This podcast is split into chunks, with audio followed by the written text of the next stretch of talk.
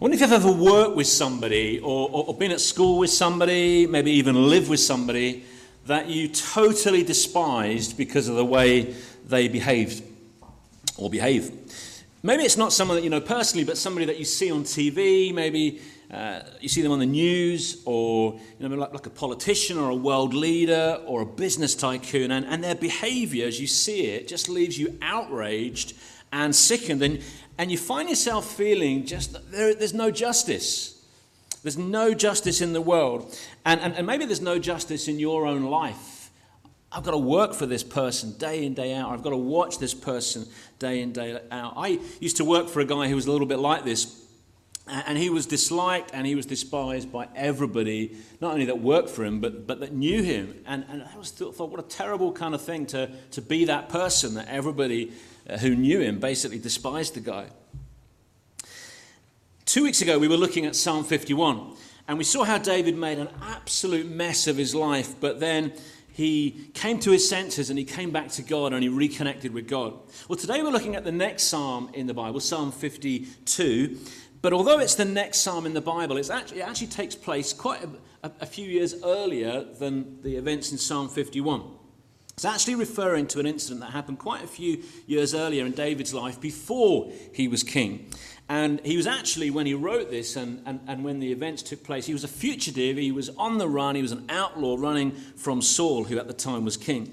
And David encountered this man who was a despicable human being who just lived for himself, sold his soul, and wanted to gain wealth and power at any cost. A man who just lived for himself and would do anything for power and for wealth. He, he was the kind of man that would sell his own mother if he meant he got on in life, if he could get richer or if he could get more powerful.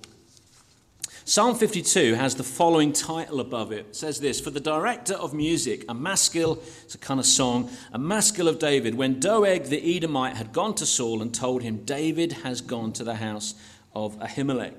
Now, don't forget the Psalms were actually songs, hymns, if you like, that were sung by the people of Israel on different occasions. There's 150 of them in the Bible, and they're basically the hymn book of the Jews. And in fact, lots of the hymns that we sing today, The Lord's My Shepherd, for instance, we sang earlier, Psalm 23 largely.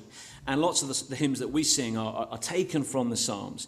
This psalm would be a little bit more difficult to kind of base a modern worship song on, I, I guess. But anyway, that's what it is. It's a song that David composed and wrote about an incident in his life involving a man called Doeg the Edomite. Doeg the Edomite. But before we read Psalm 52 and find out what David writes or, or wrote, we need to read the account of David and Doeg the Edomite that Psalm 52 refers to. And we find that account further back in the Bible in 1 Samuel 21 and 22. So, so let's turn to 1 Samuel 21, verse 1, and we're going to read down to verse 10, and then we're going to uh, skip on to chapter 22, and we're going to read 1 to 23. But before we do that, just before I start to read that, Here's a bit of background for you. This takes place in probably 1011 BC, 1011 BC. And at this point in the history of the people of Israel, the temple in Jerusalem hadn't been built. In fact, Jerusalem wasn't even called Jerusalem, it was called Jebus, and it, it wasn't the capital city at that point. And instead of having the temple up in Jerusalem, they uh, worshipped in this portable tent. Uh, uh, it was called a tabernacle. Tabernacle is just an old word for tent. And this is what it would have looked like. This is a recreation of the tabernacle based on all the, di- all the dimensions in the Bible. And the tabernacle at this point was located at a small town called Nob, just a few miles north of Jerusalem. So I've got my little pointer here. So here we go. So this is. Uh, this is it here when it's working. And this is Jebus, which is just about two miles maybe from there. And Jebus became Jerusalem and was renamed Jerusalem. So that's, that's where it is. Just gives you a little bit of a context from that. Okay? And the priests at this point, the priests of God, the, the, uh, the high priest, and so on, they looked after and they ran the tabernacle as a place of worship, as the kind of central place of, of the uh, religious life of the Israelites. And they ran that tabernacle whilst living in this town called Nob, along with their families. Now, I know it's spelled N O B, but so that the teenage boys in the room, and, and, probably some of the older boys as well, don't laugh every time I refer to it, I'm going to pronounce it as Nob, as in Job. Okay? So, with that in mind, let's read from 1 Samuel 21. 1 Samuel 21. David went to Nob to Ahimelech the priest, Ahimelech trembled when he met him. Don't forget, David's on the run at this point from Saul. And asked, Why are you alone? Why is no one with you? David answered Ahimelech the priest, The king charged me with a certain matter and said to me, No one is to know anything about your mission and your instructions. As for my men, I've told them to meet me at a certain place. Now then, what do you have on hand? Give me five loaves of bread or whatever you can find. The priest answered David, I don't have any ordinary bread on hand. However, there is some consecrated bread here, provided the men have kept themselves from women. David replied, Indeed, women have been kept from us, as usual, whenever I set out. The men's bodies are holy, even on missions that are not holy. How much more so today? So the priest gave him the consecrated bread, since there was no bread there except the bread of the presence that had been removed from before the Lord and replaced by hot bread on the day it was taken away. Now, one of Saul's servants was there that day, detained before the Lord. He was Doeg the Edomite, Saul's head shepherd. David asked Ahimelech, Don't you have a spear or a sword here? I haven't brought my sword or any other weapon because the king's business was urgent. The, the priest replied, The sword of Goliath the Philistine, whom you killed in the valley of Elah, is here. It is wrapped in a cloth behind the ephod. If you want it, take it. There is no sword here but, but, but that one. David said, There is none like it. Give it to me. And then if we skip down to chapter 22, verse 1 David left Gath and escaped to the cave of, of Adullam. When his brothers and his father's household heard about it, they went down there. They went down to him there. All those who were in distress or in debt or discontented gathered around him, and he became their leader. About 400 men were with him. From there, David went to Mizpah in Moab and said to the king of Moab, Would you let my father and mother come and stay with you until I learn what God will do for me? So he left them with the king of Moab, and they stayed with him as long as David was in the stronghold. But the prophet Gad said to David, Do not stay in the stronghold, go into the land of Judah. So David left and went to the forest of Hereth. Now Saul heard that David and his men had been discovered. And Saul, spear in hand, was seated under the tamarisk tree on the hill of Gibeah, at Gibeah with all his officials standing around him. Saul said to them, Listen, men of Benjamin, will the son of Jesse, that's David, will the son of Jesse give all of you fields and vineyards? Will he make all of you commanders of thousands and commanders of hundreds? Is that why you've all conspired against me? No one tells me where my son makes a covenant with the son of Jesse. None of you is concerned about me or tells me what my son has incited my servant to lie in wait for me as he does today. But Doeg the Edomite, who was standing with Saul's officials, said, I saw the son of Jesse, that's David, I saw the son of Jesse come to Ahimelech, son of Ahitub, at Nob. Ahimelech inquired of the Lord for him. He also gave him provisions and the sword of Goliath the Philistine. Then the king sent for the priest, Ahimelech, son of Ahitub, and the, his father's whole family, who were the priests at Nob, and they all came to the king. Saul said, Listen now, son of Ahitub. Yes, my lord, he answered. Saul said to him, Why have you conspired against me, you and the son of Jesse, giving him bread and a sword and inquiring of God for him, so that he has rebelled against me and lies in wait for me as he does today? Ahimelech answered the king, Who of all your servants is as loyal as David, the king's son in law, captain of your bodyguard, and highly respected in your household? Was that day the first time I inquired of God for him? Of course not. Let not the king accuse your servant or of any of his father's family for your servant knows nothing at all about this whole affair. But the king said, You shall surely die, Ahimelech, you and your father's whole family. Then the king ordered the guards at his side, Turn and kill the priests of the Lord, because they too have sided with David. They knew he was fleeing, yet did not tell me. But the king's officials were not willing to raise a hand to strike the priests of the Lord. The king then ordered Doeg, You turn and strike down the priests. So Doeg the Edomite turned and struck them down. That day he killed 85 men who wore the linen ephod, in other words, were priests. He also put to the sword Nob, the town of the priests, with its men and women, its children and infants, and its cattle, donkeys, and sheep. But Abiathar, a son of Ahimelech, son of Ahitub, escaped and fled to join David. He told David that Saul had killed the priests of the Lord. Then David said to Abiathar, That day, when Doeg the Edomite was there, I knew he would be sure to tell Saul, I am responsible for the deaths of your father's whole family. Stay with me. Don't be afraid. The man who is seeking your life is seeking mine also. You will be safe with me. What a horrible human being Doeg the Edomite was. He, he wasn't an Israelite. He had no business being in Saul's um, kind of household. He was actually an Edomite, and they were the enemies of Israel. And it seems that he'd been prepared to betray his own country and go and work for Saul because he wanted power and he wanted wealth, and he was prepared to do anything to get that. 1 Samuel 21, verse 7 tells us that he was Saul's head shepherd. By the way, there should be an outline in your seat, and all the verses are beyond the outline up on the screen. 1 Samuel 21, verse 7 tells us that Doeg was Saul's head shepherd, but actually, he was much, the role he had was much more important than that. He was basically the man who was in charge of all Saul's livestock. So he would have been an incredibly important guy. He, was the kind of equivalent of the person today who would be in charge of all of the Queen of the UK's land and businesses and livestock and all of that kind of thing. So this guy, Doeg, was a really important and a really rich and a really powerful man. And he'd obviously got there by being prepared to do anything. He would do anything to gain power, to gain influence, and to gain riches. David was at this point on the run from King Saul.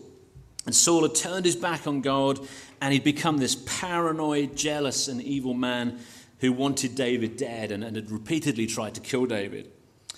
Even though David had only ever been loyal to him and had only ever served him, he was his, David was his uh, son in law, he was the head of, the, of Saul's bodyguard, and yet Saul was so uh, jealous of him and wanted him dead. And, and when Doeg sees the opportunity to gain more power and more influence with Saul, he betrays David. He's the kind of guy, you know, in the class at school or at work who drops something into the conversation just to, just to get his own back or to get something else. 1 Samuel 22, verse 9 says, But Doeg the Edomite, who was standing with Saul's officials, said, I saw the son of Jesse come to him, Ahimelech, son of Ahitub at Nob.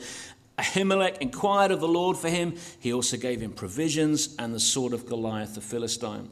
Doeg used the knowledge he had of what was going on with David to ingratiate himself further with Saul and to gain more power and more influence. And, and the final outcome of this one man's pursuit of power and wealth at any cost was this horrendous slaughter of a whole load of people. When Saul's own soldiers rightly refused to kill the priests because they were the Lord's priests that uh, there at the tabernacle, Doeg the Edomite steps forward and he says, I'll do it.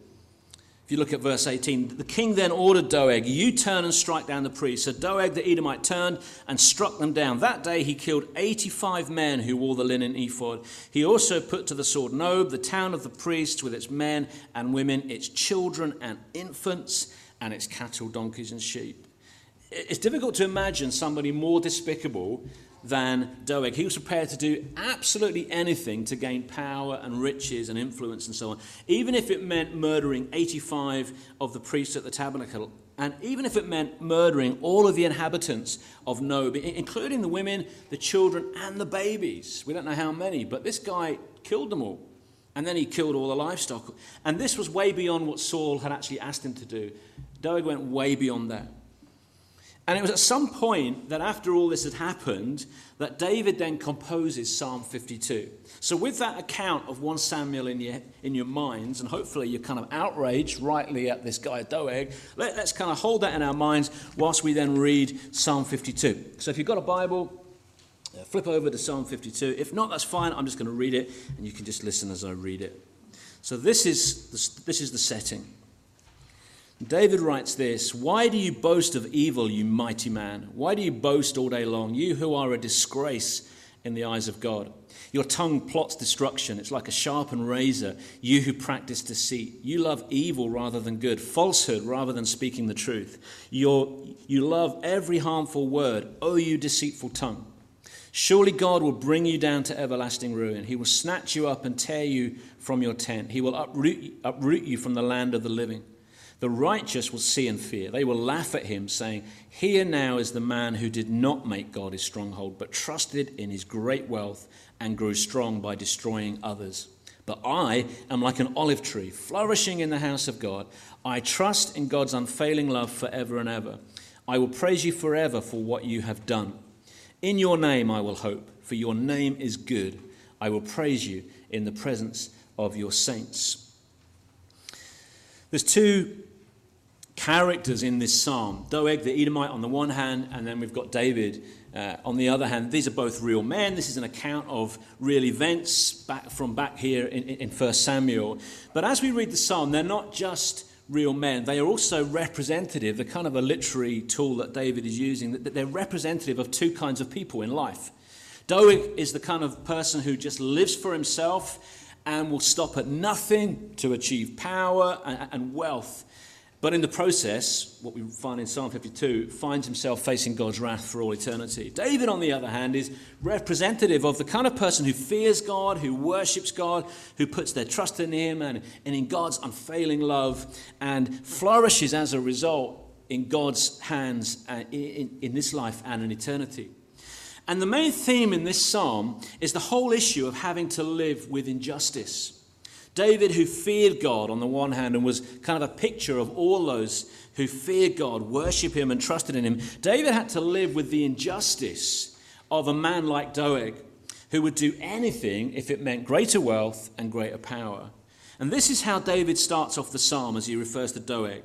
Why do you boast of evil, you mighty man? Why do you boast all day long, you who are a disgrace in the eyes of God? Your tongue plots destruction. It's like a sharpened razor, you who practice deceit. You love evil rather than good, falsehood rather than speaking the truth. You love every harmful word.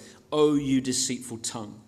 And when we know what Doeg did, as we read a little bit earlier there back in 1 Samuel, we can see, can't we, why David described him like this. This is actually probably quite a tame description of the guy from what we read. And maybe as you read those three verses there from Psalm 52, maybe that immediately draws someone into your mind, somebody that's in your life, or, or maybe just someone in the wider world that you uh, see on the TV or whatever. It's difficult, isn't it, to have to accept that, that there are people who behave like this, that there are people who live like this, and this is how they conduct themselves. And sometimes we've got to accept that we have to work with people like this or work for people like this. Or maybe we're in a, a, class at school or at uni with them. Maybe sometimes even having to live with someone like this. Or, or maybe to have to watch, you know, on the news, seeing a, a world leader or a politician or, or a business tycoon who's just like Doeg. And it, and it seems sometimes, doesn't it, that there's no justice. There is no justice. They just seem to get away with this. They just seem to do it over and over again. And what they do just seems to be celebrated. And they just seem to prosper. They get richer, they get more powerful. And it isn't right and it isn't fair. But David was able to live with this injustice, the, the injustice of Doeg and Doeg's evil behavior, because he knew that one day God would deal with Doeg. Verse 5 says this Surely God will bring you down to everlasting ruin. He will snatch you up and tear you from your tent. He will uproot you from the land of the living. David, at this point, couldn't do anything about Doeg. He was completely helpless and, and, and powerless. He was a fugitive. He was on the run from Saul. He was living in a cave. And, and maybe this morning you feel a little bit like David you don't have any influence, you don't have any power, you're in a situation where you, you feel helpless watching whilst others behave with outrageous injustice. Maybe someone close to you, maybe someone at a distance. But, but David was able to live with this outrageous injustice because he was trusting in God's justice. He knew that one day God would deal with Doeg, and Doeg would face God's eternal justice, which was so much greater than anything David or anybody else could do. God would bring him down to everlasting ruin. That's ruin that's everlasting is pretty awful, isn't it? And, and, David uses three phrases in this verse. He says that God would snatch Doeg up, and the Hebrew phrase apparently is, is used to describe someone kind of kicking embers out of a fire so the fire goes out and, and the embers being scattered. In other words, God was going to do the equivalent of removing Doeg and scattering him so he became useless and, and thrown on his own. That David then says that God's going to tear Doeg from his tent. In other words, he was going to be evicted from his home in a spiritual sense. He was going to have no spiritual home. He was going to face eternity on his own. He was going to face God's wrath forever. And then he says that God was going to uproot Doeg, just like a tree is uprooted and as a result rots and dies. David had to live with the injustice of what Doeg had done and being un- unable himself to do anything about it. But he trusted in God, and David trusted in God's justice, knowing that God would one day deal with Doeg, and unless Doeg repented, then he would face God's wrath for all eternity. And verse 6 says this The righteous will see and fear. They will laugh at him, saying, Here now is the man who did not make God his stronghold, but trusted in his great wealth and grew strong by destroying others. The righteous, those who love God and who worship him, will see and they will fear, says David. In other words, they're able to see things from God's perspective because they fear God. Fearing God, by the way, isn't about being afraid of God, frightened of God. The Bible says that we can have the most intimate of relationships with God, but the fear of God, nevertheless, is something we should pursue. And the fear of God basically means having this deep awe and reverence and respect and, and holding God in great awe. And because those who love God and fear Him are able to see things, then for, therefore, from God's perspective, they're able effectively to do the equivalent of laughing at someone like Doeg, somebody who thought he was uh, living it up. They're able to laugh at him and when we laugh at an evil person, maybe not outright, but in our minds, it's kind of basically a non violent way of bringing that evil person down. And so David is saying in this psalm that those who love God, those who trust God and fear Him and worship Him, are able to live with the injustices in this world because they know that God will deal with evil people one day. Paul says this in Romans 12 in the New Testament. He says this Do not take revenge, my friends, but leave room for God's wrath. For it is written, and he's quoting then from Deuteronomy, uh, the words of God, It is mine to avenge, I will repay, says the Lord. When we face injustice, as tempting as it might be, we're not meant to take revenge.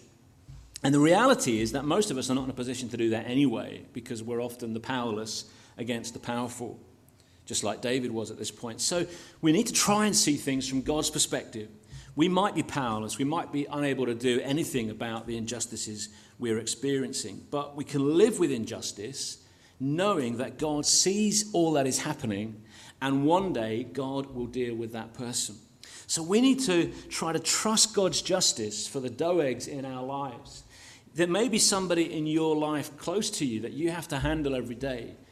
And the way they behave is despicable. Or maybe someone you see in the wider world. And we need to trust God's justice. Don't take things into our own hands, but trust God's justice for that Doeg, whoever he or she might be in your life.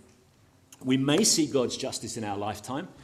We may not. You may get to see God, see God deal with the Doeg in your life, or you may not. We, have seen God's justice on uh, and in the lives of evil dictators that have sometimes been disposed and imprisoned and sometimes executed. And we've, we've seen that, haven't we, in recent years.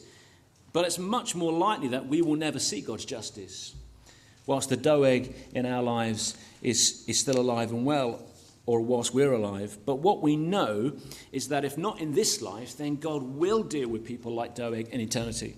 Because God is a God of justice, and God cannot bring justice. It's against his uh, character not to bring justice, it's a, it's a denial of who he is. Psalm 50, verse 6 says this The heavens proclaim his righteousness, for he is a God of justice.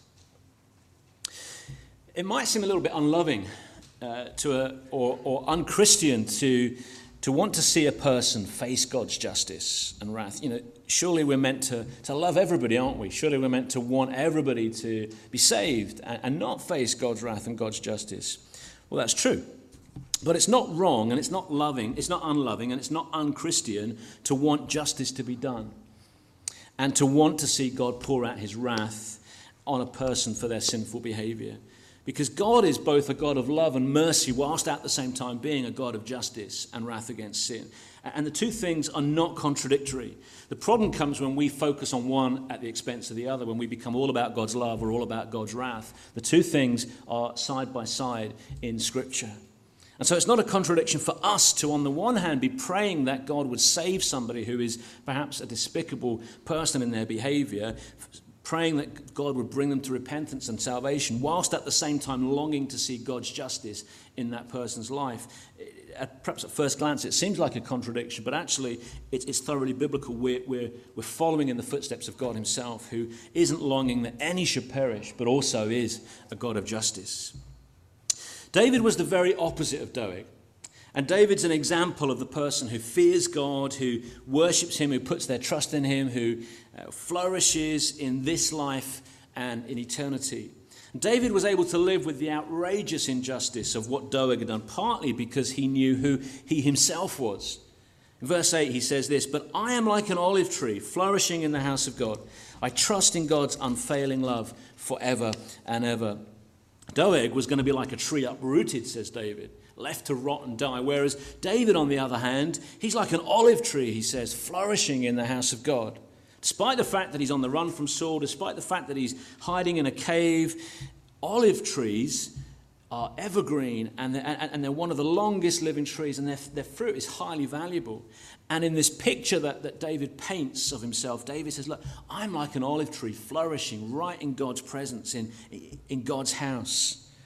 And he knew who he was, and he knew that he was the opposite to Doeg. And so, despite the outrageous injustice that he had to live with, he chose to trust in God's unfailing and eternal love. And, and, and like David, we all have a choice to make when we're living with injustice. We can either focus on the sinful behavior of others, the, the outrageous injustice that we, that we see around us, or perhaps in people that we have to work with or live with or whatever. We can either focus on their sinful behavior and in the process end up allowing ourselves to be defined by their behavior as we become bitter and twisted and full of anger and unable to think about or talk about anything other than the injustice that we, that we see. Or we can make a choice to focus instead on God, focus on His love, focus on His goodness, and on what He's done for us, and allow ourselves to be defined by those things and known for those things in our lives. David says this in verse 9 I will always praise you forever for what you have done. In your name I will hope, for your name is good. I will praise you in the presence of your saints. A great remedy for dealing with injustice in our lives and in the world around us is, is to focus on God, to make that choice to focus on God rather than the injustice or the person behind the injustice.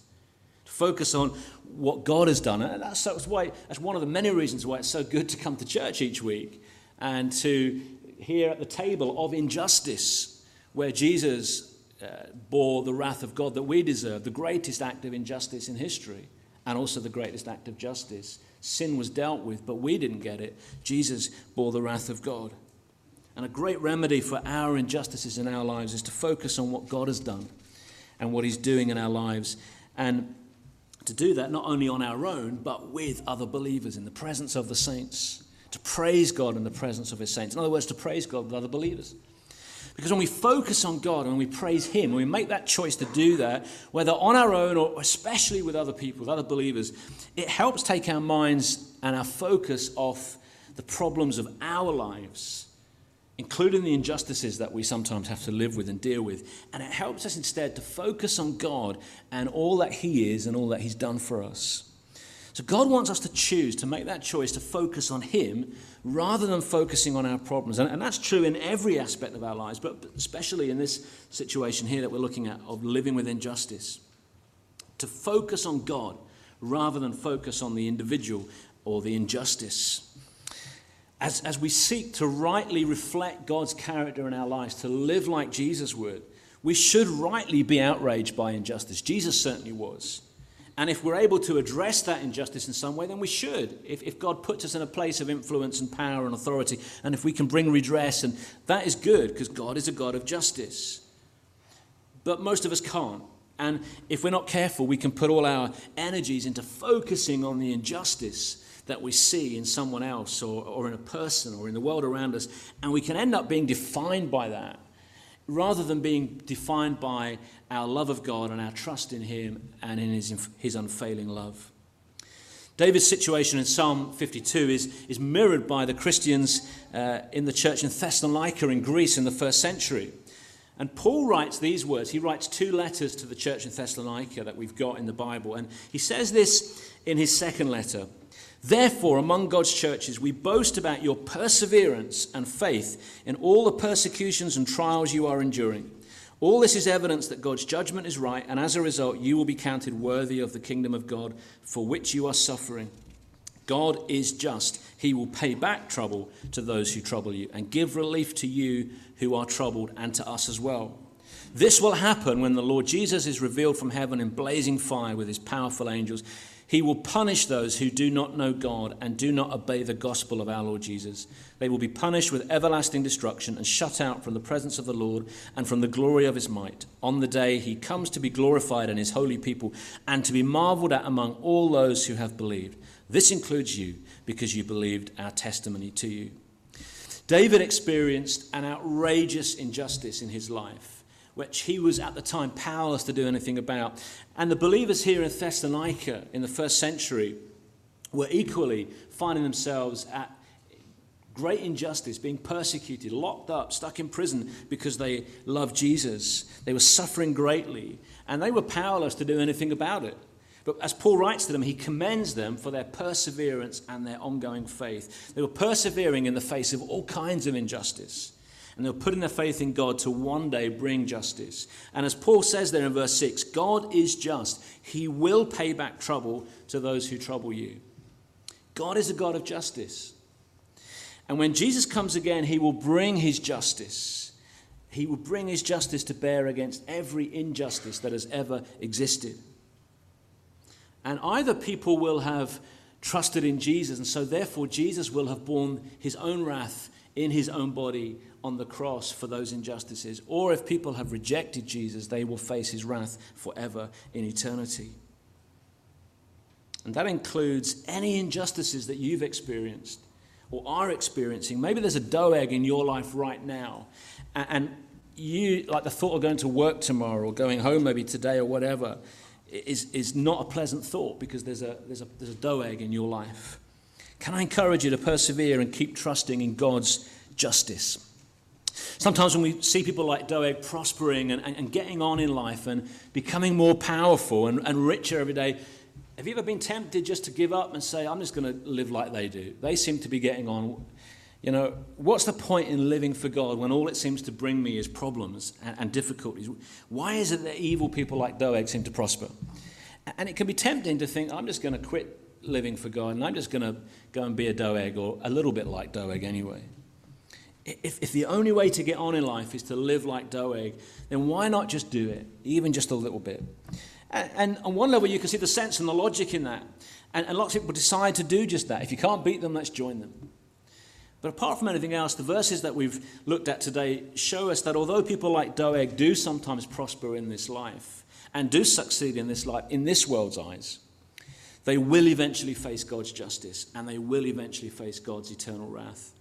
As tempting as it sometimes might be to, to, to live a little bit more like Doeg and a little less like David, God wants us to stay focused on Him, to keep on worshiping Him, to keep fearing Him, and to keep on trusting Him. You know, when the Doegs around us seem to be prospering and we're, and we're tempted to, to copy them in some way, we need to stay focused on God. We need to keep on worshiping Him, making that daily choice to say, I'm, I'm not going to live that way. I'm going to live like David. I'm going to focus on God, worship Him, and trust in Him.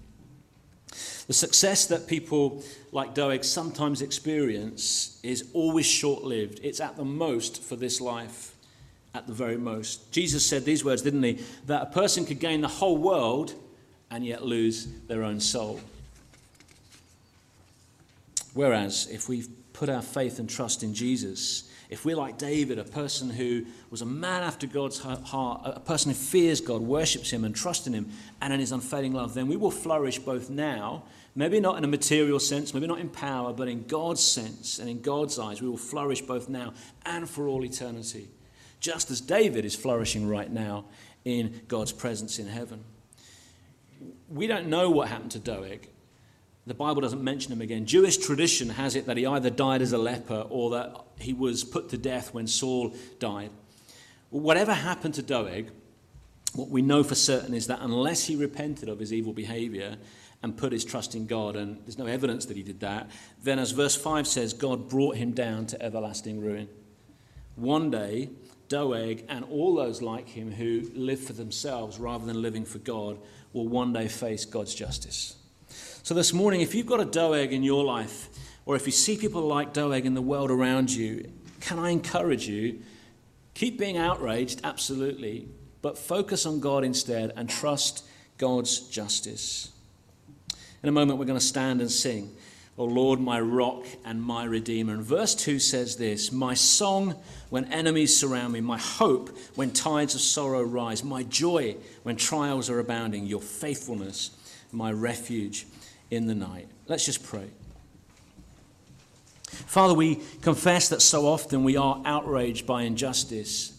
Uh, we, we, we see people in our own lives, people that we know or have to work with or interact with, who are very like Doeg and behave like this. We, we, we see people in the news and on TV and in, in the world around us who, have no principles, no scruples, and will do whatever it takes to get on and will crush people in the process. Father, it's difficult for us sometimes to, to cope with the injustices that we see. Lord, I pray that you'd give us a greater sense of injustice, that we would have that sense of justice in us that you have, that we would be outraged by sin, we would be outraged by injustice.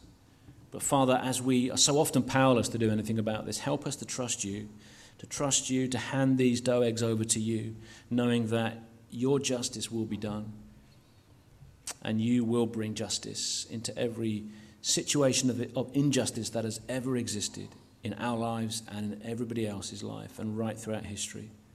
Lord Jesus, we thank you most of all that you bore the greatest injustice. You became sin so that we could become the righteousness of God. You took our place. You bore the wrath of a holy God for all the stuff that we should have uh, been punished for. Thank you, Lord Jesus, that you did that for us. We worship you this morning. We trust you. We love you. Amen.